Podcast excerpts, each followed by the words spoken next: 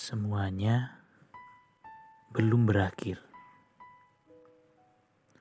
Pasti kita pernah merasa bahwa semuanya sudah berakhir. It's over. Gak ada lagi pilihan, gak ada lagi jalan, gak ada lagi harapan, dan kita merasa kita telah gagal.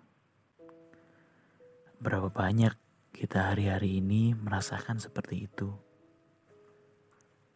Memang, saat-saat ini kita sedang mengalami situasi yang sulit, mengalami situasi yang tidak menentu, dan kita semua mengalami tekanan dan kesusahan yang sama. Lantas, apakah dengan keadaan kita yang sekarang ini? Kita bisa mengatakan bahwa kita sudah gagal.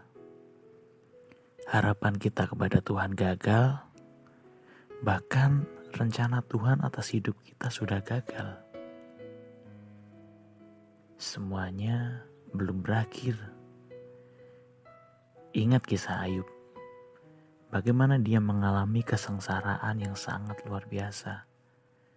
Ia kehilangan anaknya kehilangan segala harta bendanya, dihinggapi penyakit kulit yang menjijikan, dan lain-lain.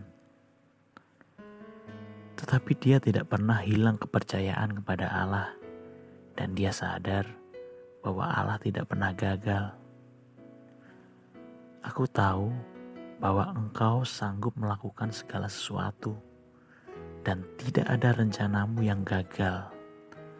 Ayub 42 ayat 2. Yuk, stop mengeluh kepada Tuhan. Kita harus selalu ingat bahwa Tuhan sanggup melakukan segala sesuatu, termasuk menolong kita melewati masa sulit di tengah pandemi saat ini.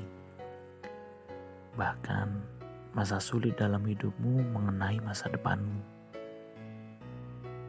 Jangan menganggap semuanya sudah berakhir karena kita sedang struggle dengan kehidupan. Selagi kamu masih bernafas, itu berarti Tuhan belum selesai dengan kamu. It's not over. Tuhan tidak pernah gagal untuk setiap rencananya.